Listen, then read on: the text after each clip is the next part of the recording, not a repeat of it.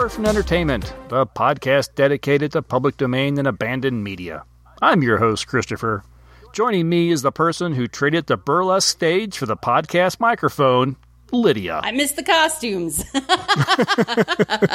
oh my. No, no one said you couldn't wear a feather boa while you record. No Lydia. one said I'm not.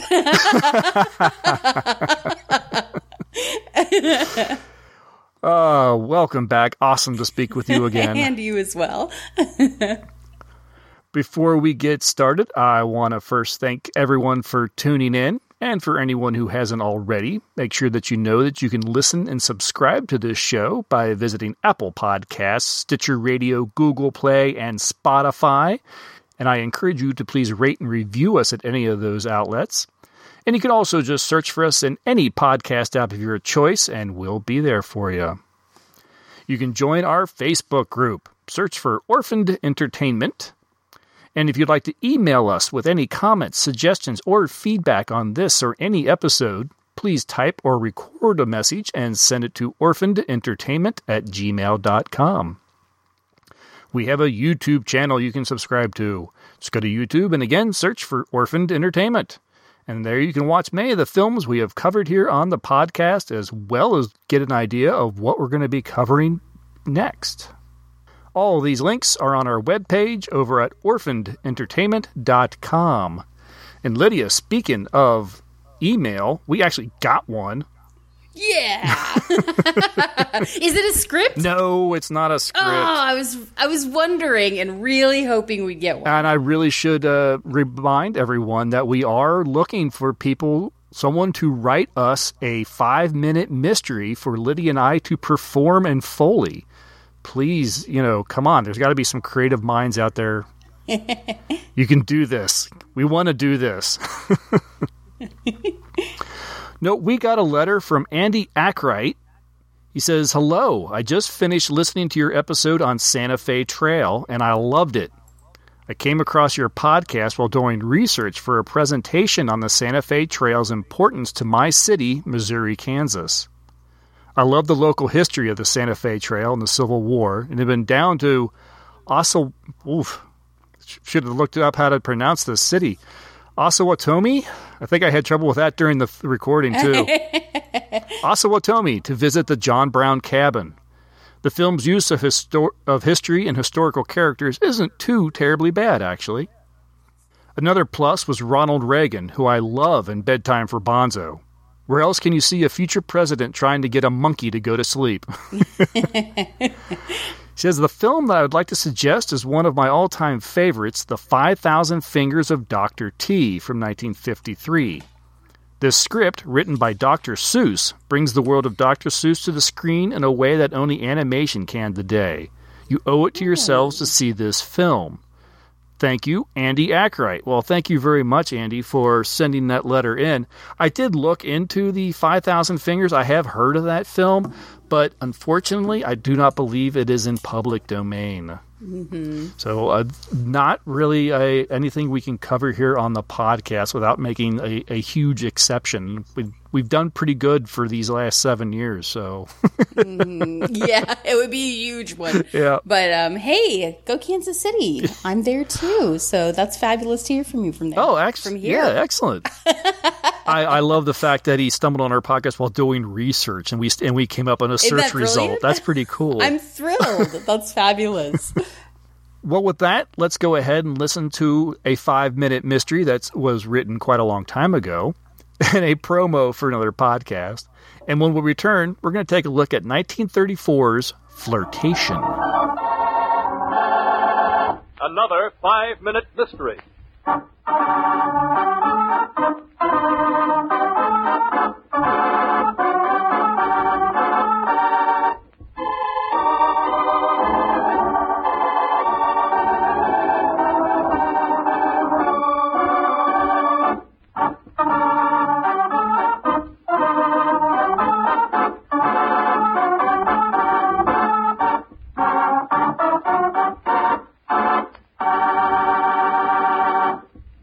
Shepheard's Hotel in Cairo, a smooth skinned, fair faced Englishman is speaking on the phone. Detective Lindsay, this is James Middleton, room 517, Shepheard's Hotel. can you come over right away? There's been a murder. Detective Lindsay, a murder. Please hurry.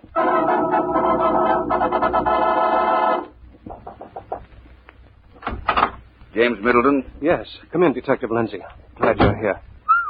An Arab. Deader than a mackerel, too. Looks like he's been dead for several hours.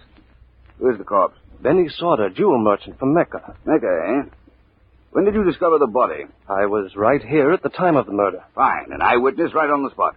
Can you identify the murderer, Middleton? I'm afraid this eyewitness isn't going to be much help. Unfortunately, I had my eyes closed. You what? I was out cold, unconscious for about three hours and a half. That's tough, all right. Maybe you're lucky to be alive. You're right, Inspector. What brings you to Cairo, my friend, in the hottest season of the year? I'm an engineer for the British. When did you arrive in Cairo? Yesterday. I registered yesterday morning. I see. And you had arranged to meet Sauter here? Yes, I wanted to buy some jewels while I was here. Rubies and diamonds to be set in a ring for my wife. I see. As we were looking at the jewels, someone knocked on the door. I opened it. There stood another Arab. He started toward the center of the room, then turned on me and struck a lightning blow. I went out like a light. Hmm. You have got a nasty bump, all right. Sauter got what he deserved, the dirty double-crossing rat. Insisted on cash and plenty of it. How much did you have? The equivalent of 10,000 pounds in Arabian banknotes. Quite a lot of money for you to be carrying around. Yes, but I plan to spend it right away. Funny, isn't it, how naive we can be? How do you mean? It's obvious enough. Sauter needed an accomplice to rob me. But he didn't figure out that his greedy cutthroat friend would turn the tables on him, murder him, and make away with the jewels and money, too. Middleton, you've suffered a great financial loss. But don't let it worry you. You can postpone that trip to the Suez indefinitely.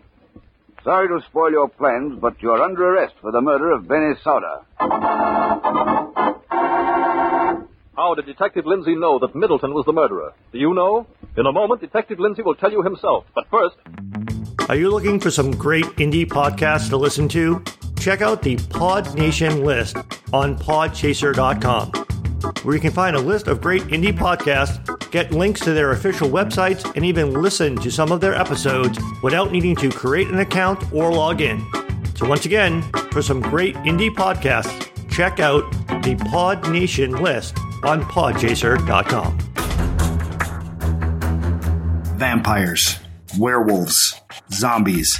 Yes, these things are real, but fortunately for those of us who can afford him, so is Mark Temple. And he's good. Real good.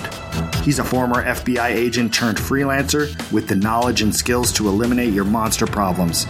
And his rates are negotiable. Monster Hunter for Hire, the first volume of the Supernatural Solutions, the Mark Temple Case Files, is now available in both ebook and paperback. Go to tinyurl.com slash Monster Hunter Temple to buy your copy of Derek M. Cook's latest book. Read about Mark Temple, the experienced professional now available to rid you of your supernatural, ghoulish, and monstrous pests. That's tinyurl.com slash Monster Hunter Temple. And don't worry, Mark Temple is discreet.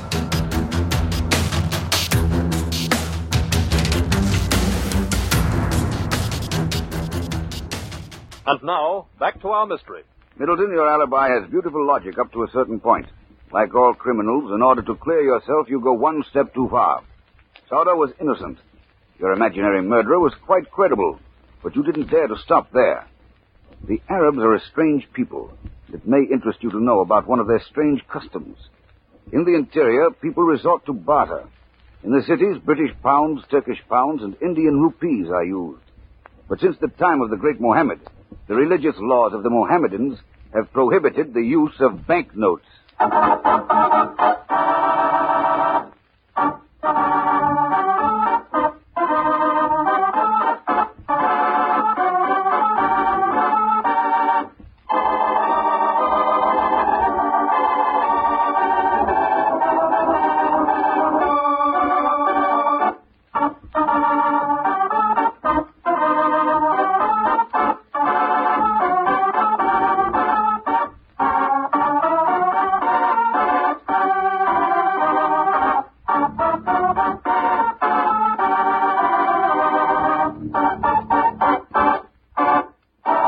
Flirtation from 1934, not to be confused with 1934's The Great Flirtation or 1934's Flirtation Walk.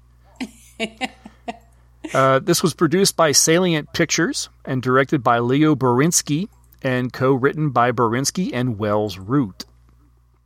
The film stars Jeanette Loff, Ben Alexander, and Corky the dog. Jeanette Loff was an actress, musician, and singer who appeared in several Pathé Exchange and Universal Pictures films in the 1920s. Born in Idaho, Loff was raised with her family moving throughout the Pacific Northwest. She began singing as a soprano and performing as an organist while a teenager in Portland, Oregon. In 1924, she married Harry Roseboom, a 31 year old jewelry salesman. And here the history is a little muddy, but either after moving or during a vacation in Los Angeles, Jeanette did a screen test and landed a bit part in a short film called Young April. This led to a couple of other small roles, uh, small uncredited roles in 1926 and 27. So I'm assuming she and her husband did indeed move to LA at some point. she didn't keep uh, move coming down from uh, Portland. I'm guessing to do these. The producer of that first film, Cecil B. DeMille, offered her a contract with Pathé in 1927. She had featured roles in at least 12 films with Pathé until 1930 when they decided to not renew her contract. This may be in part uh, due to her having taken a short break from acting on screen due to her being dismayed at the type of roles she was getting. She was always the wide-eyed innocent girl who has who has to be saved or rescued. Around this time, she also divorced her husband on account that he was becoming increasingly jealous of her success. She began work with Universal Pictures, but that only lasted until 1930, when again she decided to briefly retire from acting to perform on stage, and that actually led her to meetings and touring with Buddy Rogers and his newly created orchestra. She would return to acting in 1934 and get remarried in 1936. In 1942, she ingested a bottle of ammonia, which caused severe burns on her throat and mouth. She would unfortunately die three days later from ammonia poisoning. The authorities could not definitive, definitively say whether she purposely drank the chemical or if she might have mistaken it for some medication she was taking for a stomach ailment. Her family insists that she was instead murdered. So, yeah, a little uh, a mystery surrounding Miss Jeanette Loff there. Wow. Ben Alexander was a child actor, making his debut at the age of five in 1916's Every Pearl a Tear. He would appear in several silent films, but he would also briefly retire from acting. He returned in 1930 for All Quiet on the Western Front, where he would garner great reviews for his portrayal of an amputation victim. He'd continue to work throughout the 30s in a variety of starring and supporting roles, and find new success as a radio announcer in the 1940s. It is there that brought him to what may be his most well known acting role. In 1952, he met Jack Webb, who was looking for a replacement for his partner in the long running radio, film, and television series Dragnet. He'd take the part of Officer Frank Smith, first on radio and eventually on film as well, and that series would run until 1959. Webb revived the show in 1966 and wanted Alexander to join him, but Alexander had just signed on to play the role of Desk Sergeant Dan Briggs on the weekly ABC series called Felony Squad. And that series would also run for several years. Alexander passed away of a heart attack in 1969.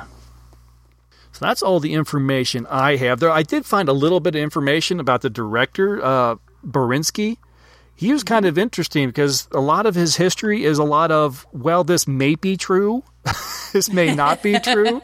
Uh, apparently like even his his date of birth and everything is kind of like well it was either this date or this date. He even he wouldn't like when rumors would start to swirl he'd kind of like let them swirl and even kind of propagate them himself so it's like he really didn't want anyone to really know anything about him I thought that was interesting. There was even a rumor that he had uh, passed away, maybe committed suicide because someone with a similar name was in the was in the news, and he didn't really deny it. He didn't like do a big "I'll I'll go out and let people know I'm alive" or anything.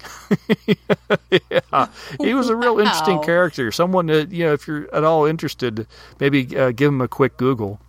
One of the people that really caught my eye, and it was strictly because I recognized his face, is he's just got a bit part. He's the veterinarian, and the actor's name is Franklin Pangborn.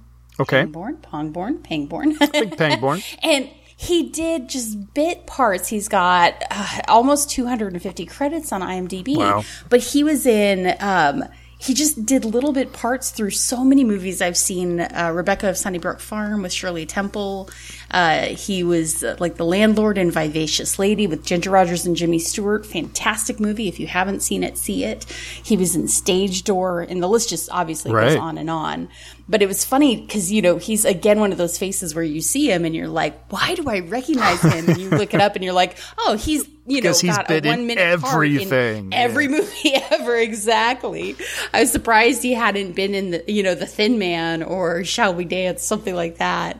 Um, but the other thing that I found interesting was Corky the dog. Yeah. who has 28 credits on IMDb. I questioned some of those credits because I was looking because if you go by those credits, that would make him 20 years old in his last film. I, I'm I'm not I can't confirm or deny that they're all accurate, but I found it very interesting that he was reportedly in my favorite wife with uh with uh totally just blanked on his name. Oh my gosh, you're all yelling at me. I know you are.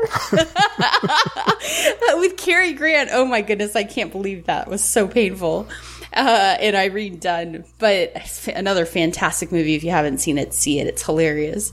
Uh, but I just, it just cracked me up that that they had this dog listed on all of these movies. It never would have occurred to me to look for credits.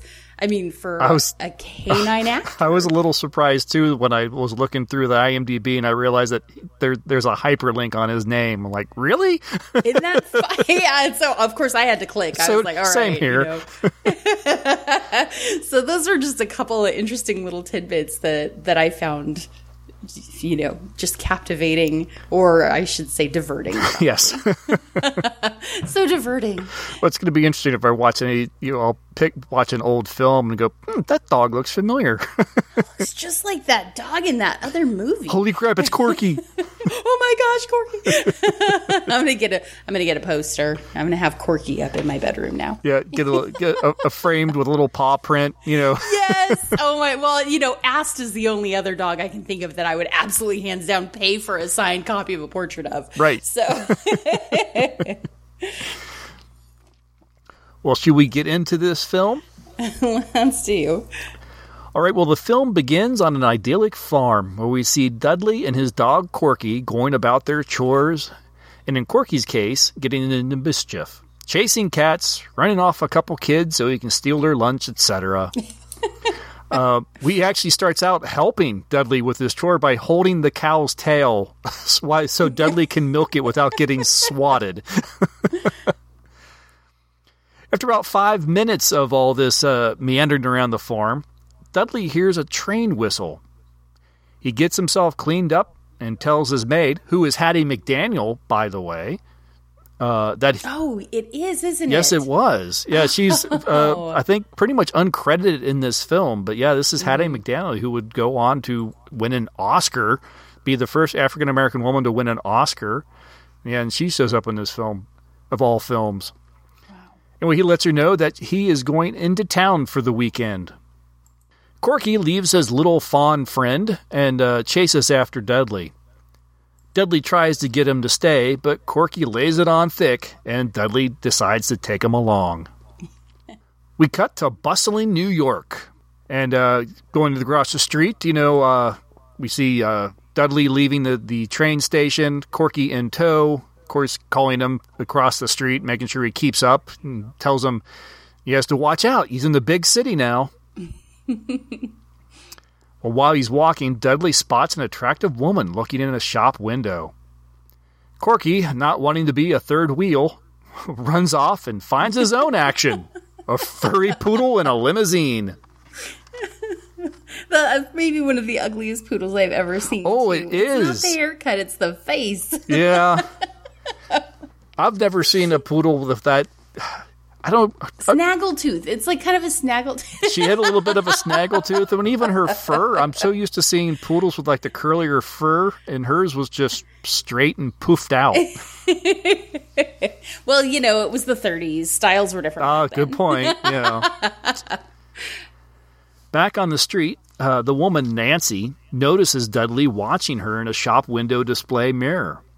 She seems flattered until she turns around and sees Dudley in his off the rack suit. She turns to leave, but Dudley quickly stops her. Hey, pardon me. Can you tell me how to get to the Brooklyn Bridge? What? You thinking of buying it? Oh, no. What? It's been sold, hasn't it? I guess so. Now, if you don't mind, I'll be going. Oh, I'm sorry. I'm sorry if I've been too fresh. Well, I wouldn't call it fresh exactly. It's not good enough to be fresh. Oh, it's just that I don't know my way around. You see, I just came in from the mountains. Don't tell me you came from the country.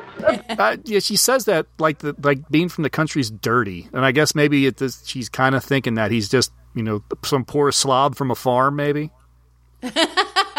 Why would she think that? I had- That's just crazy. I know. So so weird. A woman selling flowers interrupts. Dudley tries to buy some for Nancy, but the smallest Billy has is a 20. Nancy suddenly seems much more interested in this country boy, and in fact, she gets quite flirtatious, if you. Which is about the only reason I think that I can figure out why this film is called Flirtation. we'll get there, I guess. Well, so that I, I mean, she's very sly about it. She says, "Do you want to smell the flower? It smells really good." And when he, he's smelling it, she pulls it close and smells it too. Mhm. So, and, and then I, I don't know if yours had this issue too, but there was like a cut, and I wish I, I watched two different versions, in each of them. we will just like actually the it it, it gets really obvious later on in a scene coming up uh, and yeah Mhm. we will talk about that dudley asks if she knows of any boarding houses. She half jokingly uh, suggests the ritz hotel. And then she does remember that her landlady ha- might have a vacancy and suggests he come along and try there. They hail a cab and take off. Now, uh, yeah, here's where the first cut, I, I, our for, first obvious missing scene is that apparently Corky's date is interrupted, and or at least that's what I'm assuming, since uh, we. It, it just looks like it's suddenly a woman comes out of a shop and then um, she's cuddling the dog and they're driving away. Okay, so I and I think I I have the whole patched up for you. The she comes out of the shop and well, no, it- because then it gets really confusing. They get in a cab Mhm. and uh, the the Nancy, if we've just said what her name is yet, says, you know, take us to this address and go slow over the bumps. But then just suddenly the wealthy, presumably lady, is getting into her car and driving away too. Exactly. Oh, yeah, yeah. now, according to IMDb, there's a running time of like 58 or 59 minutes. So we are missing five minutes. It, yeah, as far as I can tell, every version that I can find only runs about 54 minutes. Yes, me as well. Yeah, okay. We see the woman. She's got the poodle. She seems a little bit upset. She's holding the poodle like she's comforting it, and the car drives off, and Corky takes off giving chase. At Nancy's apartment, she and Dudley chat, and we find out that Nancy works in burlesque. And here's another. She's very open and direct about it. Oh, absolutely. too. Oh, yeah. He asked, you know, oh, so do you work in a shop? What for twelve bucks a week? Uh. She's, I do, I, I do burlesque, and oh, well, that's hard work, isn't it? And then there's a snap cut where he's trying to kiss her. I or something. Yeah.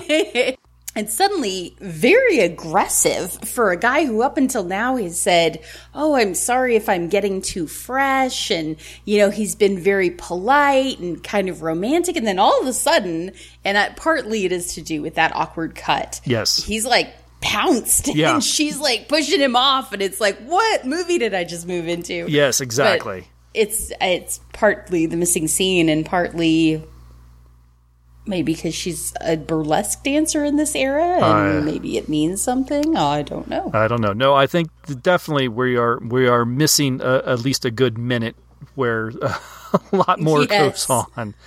So yes, we see Dudley trying to kiss Nancy, but she kind of playfully uh, pushes him off.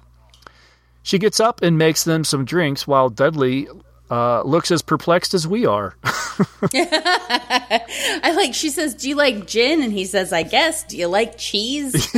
yes. Dudley asks if Nancy likes cheese. Turns out he has his uh, own cheese that he invented, and he has a bunch of it in his case. he takes a bite, uh, but apparently it is rather pungent cheese, which Nancy remarks of the odor. I think that's an excuse, and I think it's a, a well placed one as well. Yes, because he again kind of because she makes a comment about oh now if you had invented something that smells like this, and she kind of rubs her bosom to put it nicely. She, yeah, she dabs some on her kerchief and then dabs it on her bosom and then, well, her her collarbone, I would say. yeah, there you go. And he very promptly gets very close. I mean, this is to me. I feel like it's fairly racy. Mhm. There's a lot of very aggressive flirtation on her part. Yes. He does so. He does try to to smell, and of course moves in for yet another kiss. Mm, you've been eating that cheese. Well, of course. That's what it's for. That's about all we eat on the farm now. We. You got a wife that eats that cheese? No, a dog. Hey, Corky. Say, where is he? Yeah, I gotta find him. No, you haven't. Oh, nobody's lost. I know, he's your pal. I'm sorry. I have to find Corky. You've been eating that cheese. That's my new line. hey there, handsome. You've been eating that cheese. Yeah, now that he finally remembered that he left a dog to roam in New York City, New York City, Dudley sets out to find him. I like her reaction to, oh yeah, your friend. Yeah, you, yep, your friend disappeared. Again, I think. I think there's a couple seconds. I think there must be a couple lines missing. It just something doesn't fit I think she's right. uh, she thinks she's got him on the hook, and then when he suddenly remembers he's got a dog, Mhm. uh, she reads that as, "Oh, I'm not giving him what he wants, so of course he's going to make an excuse and run off." Maybe I don't know. I I think there's definitely a cut, and I get the impression there's a line or two missing. Corky, meanwhile, has tracked his new girlfriend to a veterinarian's office. Inside, the vet is examining the poodle, and uh, while I think a line or two may be missing here as well, I definitely get the impression that the poodle might be expecting. I, I, I'm thinking, Yes. yeah, we. That's what we got cut out. I think is uh, the woman finding Corky uh, and and the poodle in a uh, compromised position. that would that might be possible, but, but yes, the veterinarian says, "Oh, well, she has a temperature." Yeah. Ooh, yes, she's been very excited. Outside, Corky sneaks into the building. That is rather cute, the way he kind of crawls towards the door. Yes. Uh, Corky is spotted, and mayhem breaks out in the waiting room full of animals. Again, that that's a very quick and kind of like, uh, all right scene. I don't know why it's there, but they needed to pad out the runtime or something. Yes. Dudley, walking along, comes across a crowd. Someone in the crowd exclaims that a dog has been run over. Dudley makes his way to the front and is relieved that it wasn't Corky. I love this little bit here where what the guy behind him says, oh, "All this excitement over a mutt," and he looks at him. He turns to look at the guy, and the guy's face is like, "Oh, I'm gonna get punched." and then Dudley just leaves, you know. But that there's that just that little interchange, and it, he you can tell obviously Dudley's not happy with that comment. Uh huh. Well, Dudley uh, continues to walk and he, he walks past the burlesque theater. Curious, he gets in line to buy a ticket. Corky spots him and tries to follow, but is chased off by the doorman.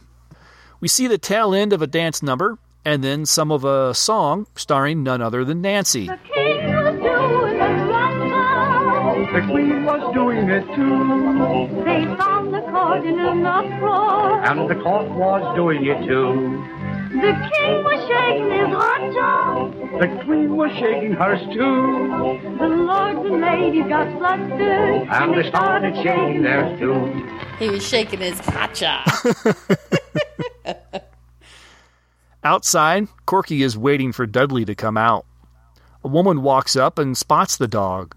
Thinking he belongs to a man who happens to be nearby, she asks if she could buy him. She's been so lonely since her husband died.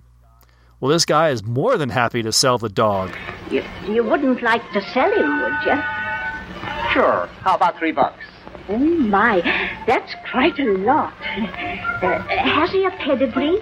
Did your husband have a pedigree? Why, sir. Pedigree? He's got five, six. Why, his grandmother was the wife of a champ Spitz. His mother was the wife of a champ Airedale. My lady, three dollars ain't nothing. Uh, very well, then. Three bucks, yeah. That apparently- As he got pedigrees, he's got six of them. In case you're curious, three dollars in today's money would be about fifty-six bucks. So, Corky takes off uh, after the man pockets the three dollars, and then uh, the man runs after him. We get another act from a male singer, a pretty good one too, if uh, in my opinion. I think he's really good. From my heart comes a song, seems to fill the world around me. From the start, all along, day and night it seems to haunt me. I thought he was really good, almost operatic. hmm Corky manages to sneak in through a stage door. On stage, Nancy begins a song while holding a cat. Corky sees this cat from the wings. Nancy sees Corky and bolts from the stage as Corky takes after the cat. Dudley recognizes Corky on the stage.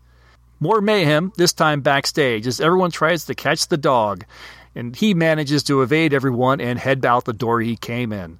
Yeah, uh, this was just a okay. We need an excuse to get a bunch of women and This, yes, was. and scantily I- and scantily dressed women to like jump around and Run uh, around. Yeah, I love the bit though where they literally throw a dummy at him.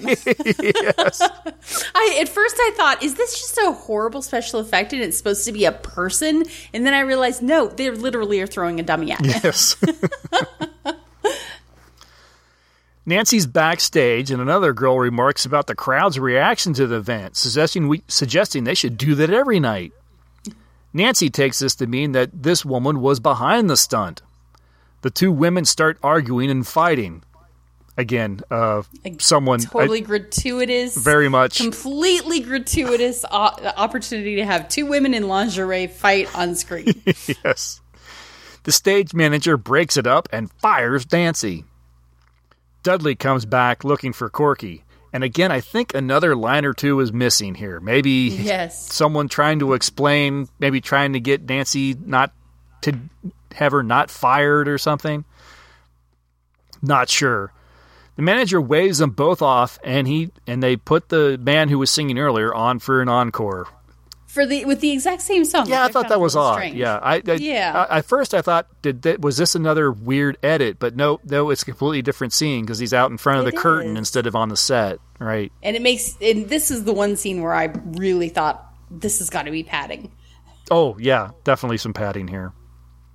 Backstage in Nancy's dressing room, Honestly, it wasn't my fault. I'm sorry you lost your job. Isn't there anything I can do? Sure, you can turn out to be my long lost uncle from Alaska with a million dollars. I wish I could. I'll forget about it. there's also what I would consider in that scene a, a gratuitous gr- gratuitous uh, Nancy bending over. Yes, very uh, in your face. Yes, maybe is the yeah. right phrase for it. There, there is a lot of um. Near- you, yeah. yeah. Even today, I don't think you could get away with some of the things they do. In this. nearly a full moon in this and Mhm. yes the two return to nancy's apartment dudley notices a letter for nancy on the floor the letter turns out to be from her mother mom's coming to new york to visit nancy seems pretty distraught at this idea Well, she looks like a real nice mother. That's the trouble. She's one of those mothers. Blue eyes, never did a rotten thing in her life. Bakes muffins, and believes in God. Is that so awful? Oh, I, Guess I could stand all that. The awful part is she believes in me. What does she believe? The worst. And I'm married to a decent guy with a steady job, and then we got a baby. She doesn't know you're working a show, huh? If she had any idea a daughter of hers worked in a burlesque show, she'd die. Dudley wishes there was something he could do to help. Nancy comes up with the idea that he can he can pretend to be her husband. What about the baby? asked Dudley. No problem. Nancy will just rent her friends for a couple of days. So how I, I never understand this in movies of this era. Oh, I told my mother I'm married. Oh, Yeah. oh, well, I can pretend to be your husband. Okay, what's your name? Did you not tell your mother what your husband's name is? Yeah. What, what are you? What are you thinking? like, I guess, it, I guess, or your 1930s, babies. It didn't matter who you married in the 1930s. If you were married, it was good enough. That's right. His name's Adolf? Okay. like, what in the world, people? Holy cow. Yeah, yeah, that a very good point. Dudley and Nancy, with their new baby, meet Mother at the station. Dudley tries to introduce Junior to Mother. He hands her a baby, but a woman snatches it back. Wrong baby. I love this, and it's it's a little subtle, but you see the baby carriage just kind of roll up behind it. Yeah, it even kind of bumps his leg, which kind of gives him the, the thought to even look behind and thinking, "Ooh, there's the baby." Yeah, and you don't even realize, no, the baby's behind Nancy. Until the baby's behind Nancy. right.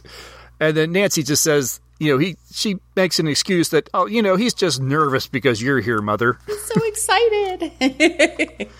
The three return to the apartment, or I guess four. I forgot babies in tow. oh, yeah. Those are people too. Unless, yeah, thank God they didn't leave it at the station.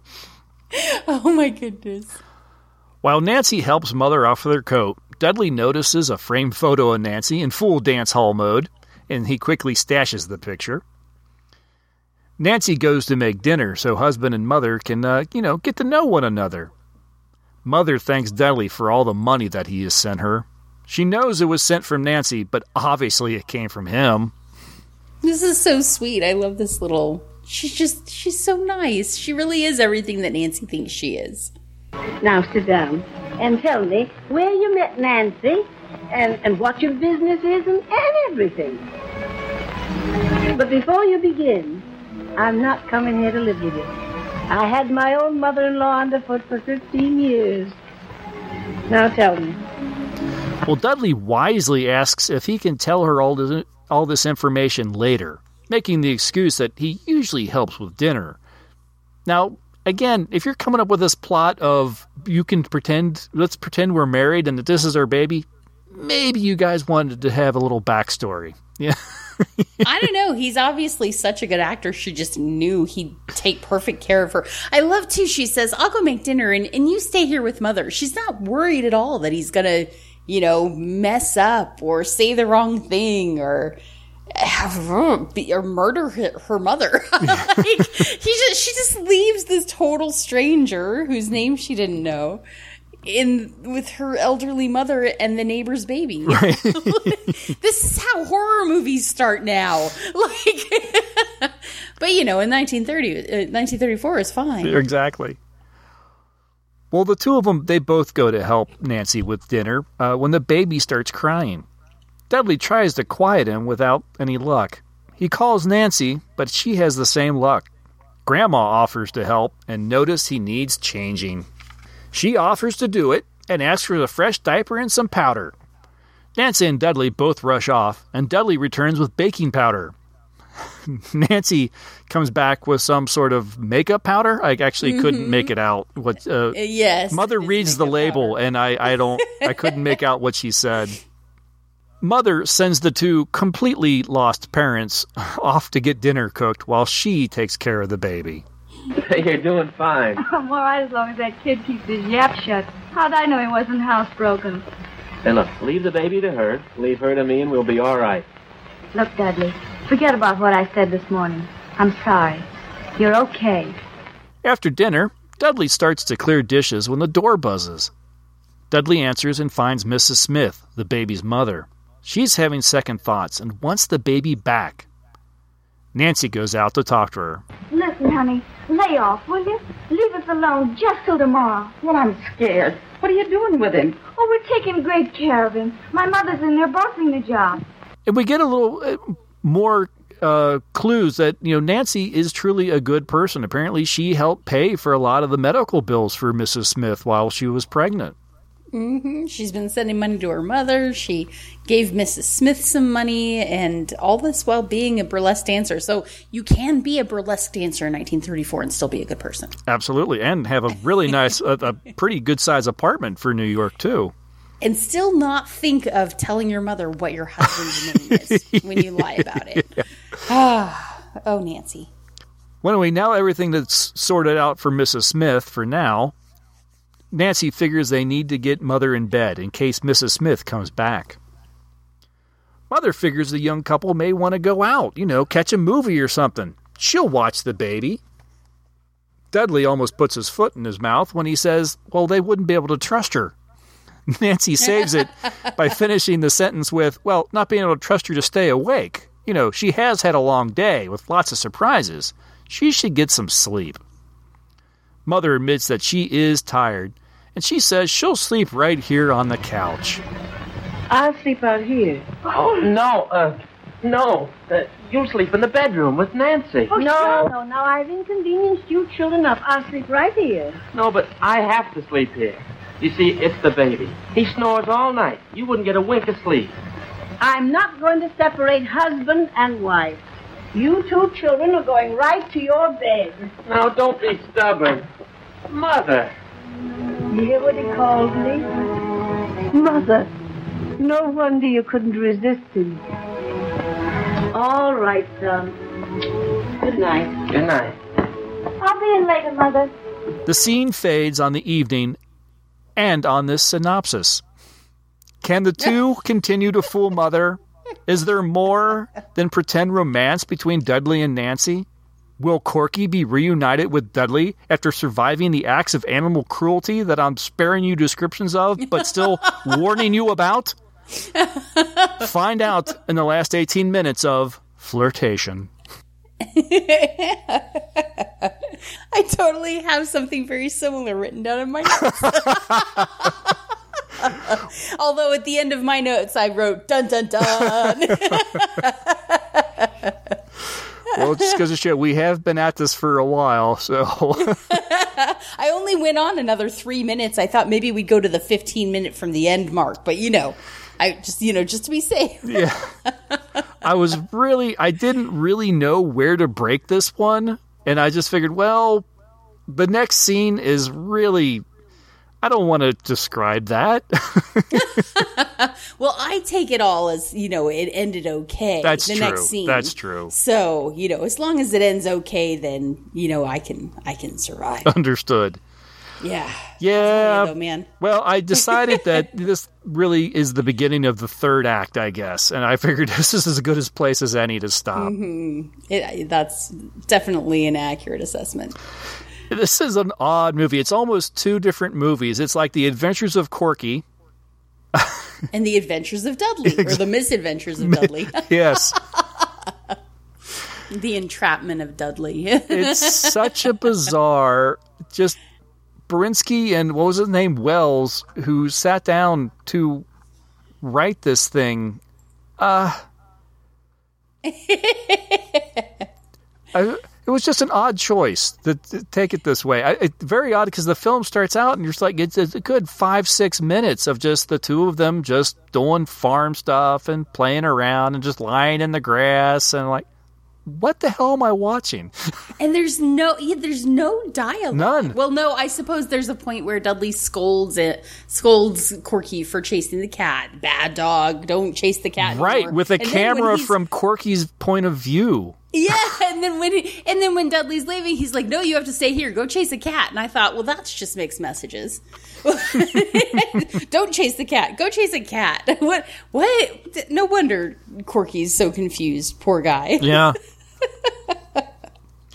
Uh, yeah, it, it's funny because it started off, and I, I did the same thing. It starts off with this random guy and a dog, and I thought, "Am I watching the right movie? This is called flirtation, right?" Right. and I thought, nah. So, so the yeah, but it's funny because it, it is funny because when you're watching those first five minutes, though, you're kind of like, oh, this is so cute. Like the dog is really, really cute, and it's they did a great job directing him, and he like even watching it from a pet owner perspective, being like. Oh look, yeah, he's carrying the thing. Oh, he had to set it down to scratch, and then oh nope, he, but he picked it up again. Wow, what a well trained dog! Right. You know, even from that perspective, it's still entertaining to watch it. And and so and then they go to the city, and then it just completely diverts, and there are there's no link. Well, I mean, I guess they kind of constantly miss each other.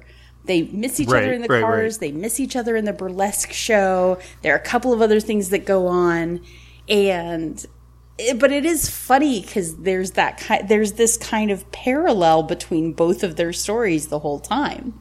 So you know, you've got Dudley checking out a girl, and you got Corky checking out a poodle, and then Dudley goes off in a car, and Corky goes off a- after a car, and and the the poodle's in trouble, and then Nancy gets in trouble, different kind of trouble, but I guess, know. and you know, without giving too much away, we do see Corky kind of pretending to be the father a little bit of a, you know, with the dog and her puppies, and Yeah. And so it is interesting. There's a lot. It's almost like they were like, hey, what if. What if you had a guy and he lives this day, but then he gets turned into a dog and has to live the same day over? Yeah. And they were like, nobody would believe that. We'll just have it be the guy and the dog at the same time. This is this is this is the film that the writers of the Shaggy Da saw as a kid. so it's just uh, it- it's it's bizarre, but it's also kind of cute and kind of sweet. Right. But then there are little moments where you wonder what kind of person Dudley is. Through most of the film he's he's written as this really nice just country boy, but when he goes to leave, he he's all dressed up and he meets uh, you know his uh, his maid, I think Abigail is what he calls her. Uh-huh. Hattie McDaniel. And you know, Yes. going into town, huh? It's like, yep, I'll be back. Uh, when you when are you going to be back? Oh, Sunday night. And she gives him that, uh huh, look, and he's like, well, Monday morning at the latest. I'm like, so what's he going into town for exactly? Uh, and he hangs around ogling girls openly. That's Yeah. one thing. And then also, he's obviously very comfortable in a burlesque show. I mean, he's sitting there just enjoying it as much as all the guys around him. He's not like, oh, this is so shocking, or oh, I've never seen girls so scantily clad in public, and they are scantily clad. You mentioned you mentioned that you know there are moments in here that like this is how horror movies start. You could start a horror movie with this guy. This guy could just go into town every you know once a month, and I'm you know, thinking, no, Nancy, run. Jack the Ripper, yeah. and they never catch him because he doesn't live in the city. this freaking farm—it's got bodies buried all over. he lures them back. Yeah.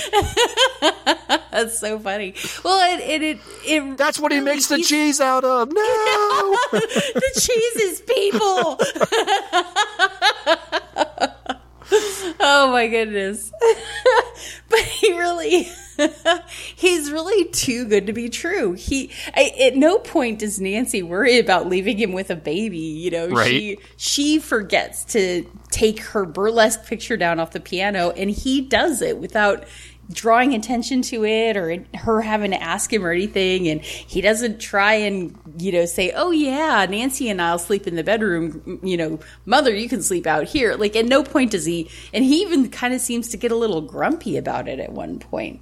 So it, it's he really is too good to be true and she comments on it at Mhm. one point. She says you know there are no other men like you in the city you know and he's like well yeah it's because i'm coming from the i'm from the country and it's like well if if all men from the country were like this we'd all be marrying farm boys because he really is too good to be true Absolutely. And I have to admit, though, even though they've only known each other for a day or two, Nancy and Dudley do have incredible chemistry together. they do They really. I, this is actually surprisingly a very well directed film. I guess I shouldn't say surprisingly. Uh, Well, maybe compared to the last couple we've Yeah, seen, okay, it's so yes. surprisingly good. No, this is actually a, very well directed film, both for uh, the animal acting, like you were mentioning, and with the uh, the interactions between the people. I mean, they they do a really nice job just all across the board. Mhm. Like- There's no really wooden bits. There's nobody that just stands out as being really awful in the role. Jeanette Loff is extremely natural. Uh, she just she is a real person. Mhm. She does she like you were saying. There's never a, a moment when you're thinking, "Oh, she's acting." Right. Yeah, I agree with that. uh, really, really fantastic. It, it's surprising. I mean, she for someone at this time of the film and for being as talented as she is, oh, she can sing, she can dance, she's beautiful, and her film credits are actually fairly light. I mean, she doesn't have a lot of film credits. Uh, She did die relatively early. True, but even Um, but I mean, she left pretty much left acting uh, because and you know she was rather progressive in that she was really tired of the this type of role. You know, like oh oh I'm the woman again. You know I'm the I'm the damsel in distress again. I mean, I'm the one that can't do anything until she meets the man again uh, kind of progressive for her, and uh, so that's she just really got annoyed with acting and left. And it's like, God, I I want Jeanette Loff now. she would do really well in like modern cinema. Yes, yeah, she would have done. I, I agree. Now, uh, Ben Alexander, is that right? Is that did I get his name right? Yes. Yeah. Also does a great job. Um, I can see why his career kept going. I mean, he did a lot of different roles, and then eventually, you know, his own or not his own tele. Well, yeah, I guess Dragnet, while not his own. I mean, he co-starred. He was, hmm and then uh, Well, and he's uh, he's innocent without being like dopey. yeah, they don't play him to do. right. They don't play him as the dumb country boy. Yes, he's genuine and he's intelligent, but he's also just pretty nice. Right. I wouldn't. I almost said really nice, and then I remembered the ogling and thought, well, Yeah, I don't pretty know. nice.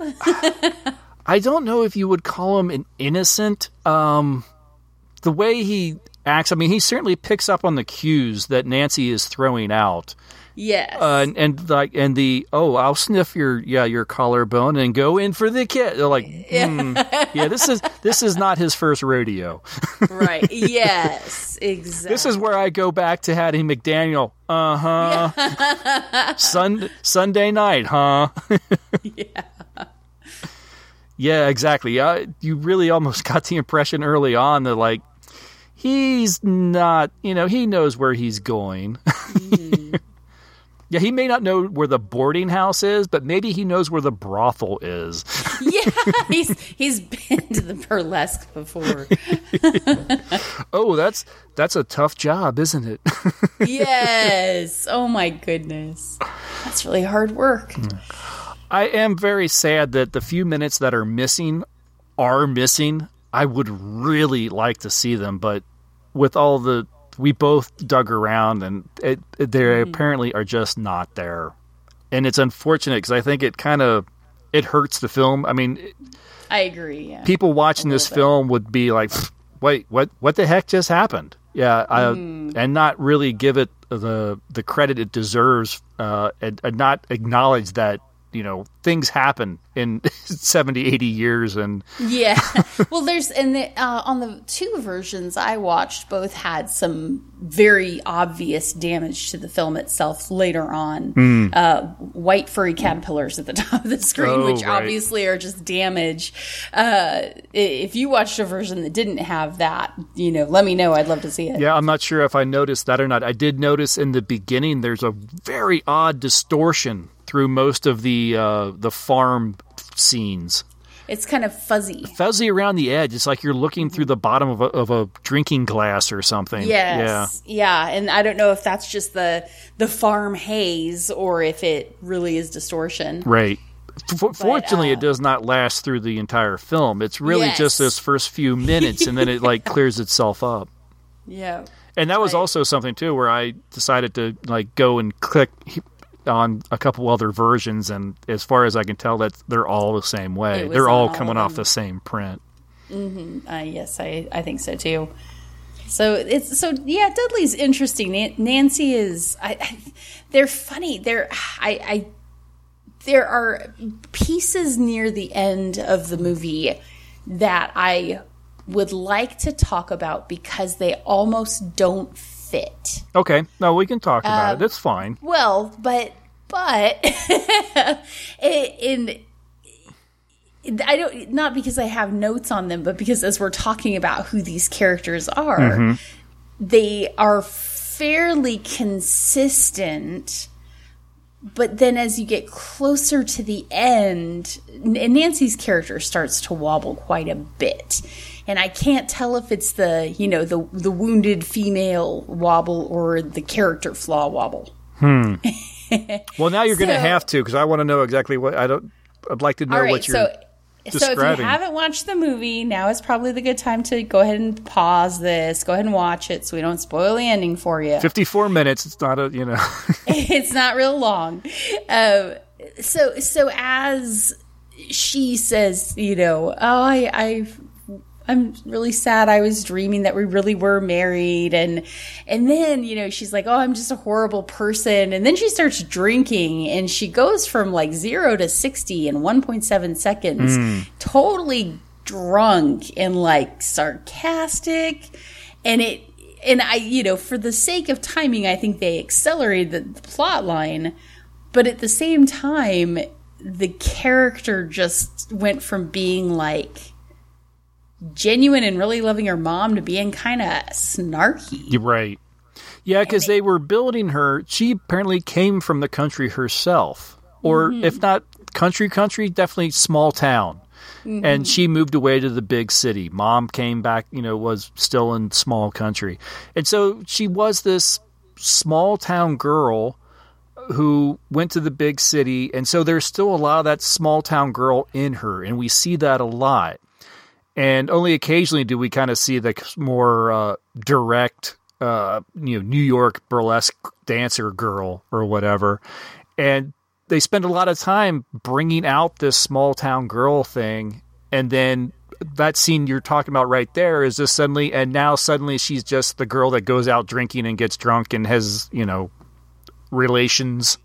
yes. So it was kind of like I. It, it just it, it was just a, an off offbeat step to me in Mhm. the storyline.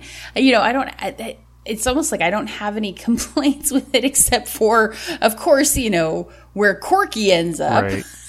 Well, you could, in her case, you could write it up, and it's maybe a matter of, yeah, maybe just a slight flaw in the writing where you, you know, if you needed something to pad out the film, maybe a little bit more plot with her, where she finally, where you explore a little bit more about her really regretting this lie that she is now trying to put off on her mother, and that was what drives her to, to like.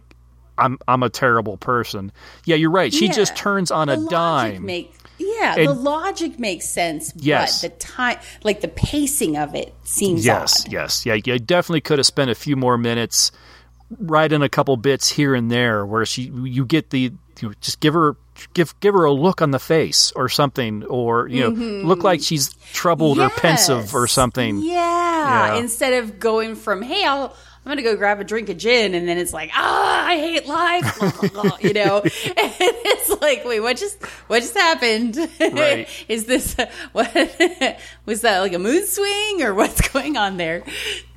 So yeah, they're, uh, it, they're just a couple the, for the most part, it's, it, it's entirely entertaining to watch. There's very well, uh, for the most part, it's not entirely entertaining to watch. There are a couple of moments where I thought, I'm going to be so angry Yes. if this is how this movie ends, and it do, it didn't make me angry at the end. I I definitely had moments where I was not super happy with the direction it was going, but Yeah, um, I really thought I was going to be really, really mad at this I film. did too. That's, I was that scene happened. I'm like, what the f? yeah. so up until that, I was like, okay, you know, I mean, it it go it turns into Frankenstein all of a sudden. it's like, wait, what? Where did the pitchforks come from? Holy cow! Uh, yeah, it's it's weird. It, it is well directed, and there isn't.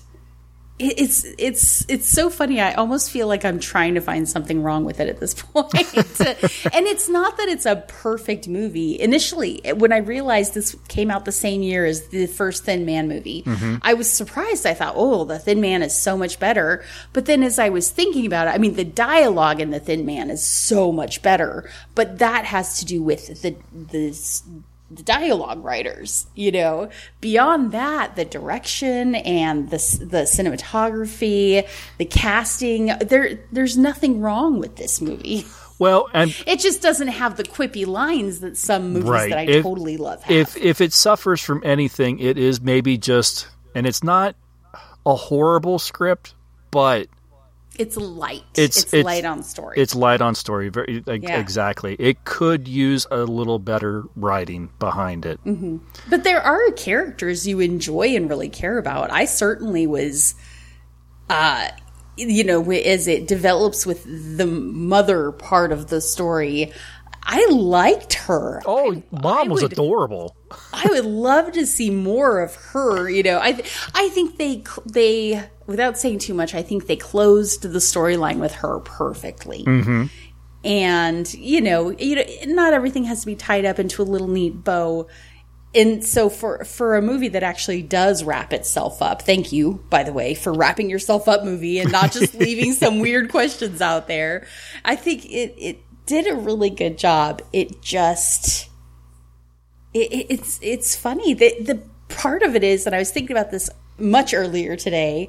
It it isn't too short and it isn't too long Mm-hmm. for what it is. It's the right length of movie at fifty four minutes, fifty nine minutes if you can find the missing Yeah. little. I was going to say no. It really needs to be fifty nine minutes. It does, it does need to be 59 minutes, but aside from, you know, lost footage, there's not, there aren't any gaping holes in it that I can think of. There are some little hanging questions, but it doesn't try to make every character in the movie a main character. Right. Right. So you have some little side characters that are just incidental, and that's okay. That's actually necessary in a well fleshed out movie in in a world that doesn't feel skeletal like oh there are only two people in this script you Mhm. know so they it, they're really it's it's funny i feel like i need to find something really really wrong with this movie and ultimately i i can't well I can't find anything really, really remarkable aside from the fact that I can't really find anything really, really wrong with it. Understood. No, I, I think there are moments where the cut from you know the people to Corky, and there's so much going on with the dog, and there's so much going on with the people, and it's like I'm not entirely sure this belongs together. Mm-hmm. Um, so yeah, there there are times where it's just it feels a little jarring that we're we're having moments with mom and you know the junior and Nancy and Dudley and haha and oh Mrs. Smith is oh no I, I hope there's not any trouble and and let's go see what Corky's up to like wait what Yeah, yeah that's that's fair. the dog It is adventure almost like stuff yeah the dog inters- adventure stuff feels like it's a Dis- after school special or a Disney It's a Disney film yeah sprinkled into a rom com Yeah. is what it is. Not literally Lassie, obviously, but No, yeah, you, the- like you're you're flipping the channel between uh, a regular a regular comedy and uh, Rin Tin Tin, and you're just oh, there's a commercial break. Let's let's change the channel and see what's on. Yeah. Yes, that is that. That's actually a really good analogy, Mhm. and it, it is like you keep going back to that other movie because the dog's real cute, Right. Like they did a great job with him, but he doesn't really have any impact on the movie at all. No, So yeah, that's it. Thanks for finding a fly. there you go. Yeah. Yeah. Yeah, it's it's like flipping channels, and then the uh, the commercials don't quite line up, so you're missing something every time you flip back. well, there you go. That's all I Uh, could find, everybody, yeah. this is this is that movie that you taped in 1984.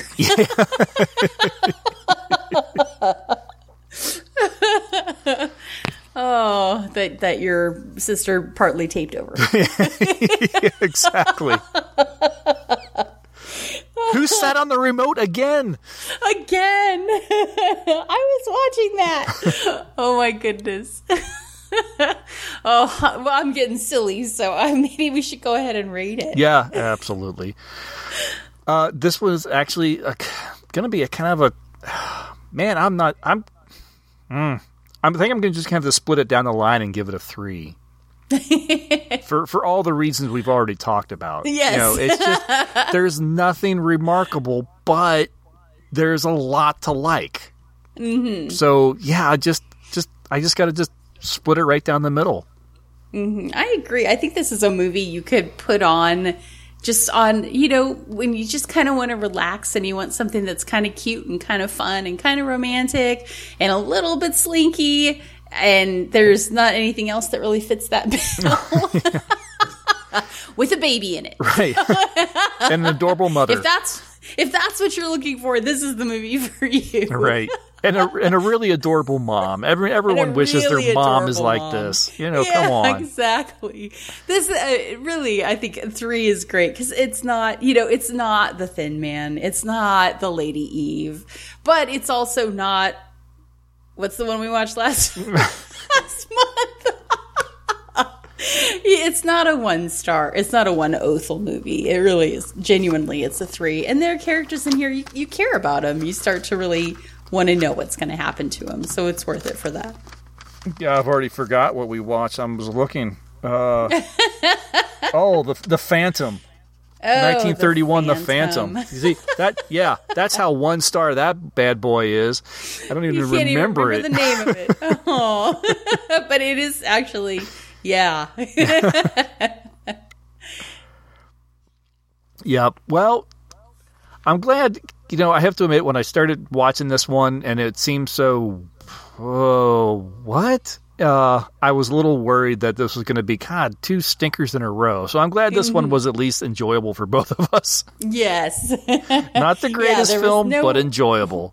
yeah, no horrible casting, no horrible directing. So we're good. That deserves three Othels at least. Oh, absolutely. Yeah, exactly. Exactly. You know, in fact, just the opposite. I mean, it, fantastic directing and fantastic casting, Mhm. and just like Very we were good. saying, not that strong of a script. All right. Well, I guess that is going to do it for Flirtation from 1934. Uh, and that's going to do it for us for this month. Uh, thanks, everyone, for tuning in and listening. Again, reminder if you've got any ideas for the five minute mystery for Lydia and I to perform in Foley, come on, send them our way. You can include a dog in the script if you feel like you must. yeah, we can come up with. I've, I've got a dog. He he You do have a dog. Yeah. Oh my goodness. He- he he barks and sings sometimes. Come, you know, we can work it. but can he sneak into the vet's office? That's what I want to know. Yeah, no, that one might be have a little bit of trouble with. Yeah. He'd probably like to sneak out of it. yeah, that that's probably true. so yeah, fire fire those off to, and if you have any questions about it, send the scripts or questions to orphanedentertainment at gmail.com. Looking forward to hearing from somebody. And again, you know, thanks Andy for sending that letter, and I'm so glad you found our podcast. I'm so glad you enjoyed Santa Fe Trail. Uh, we enjoyed it too. We thought there was there was flaws, but we still enjoyed the film. mm-hmm.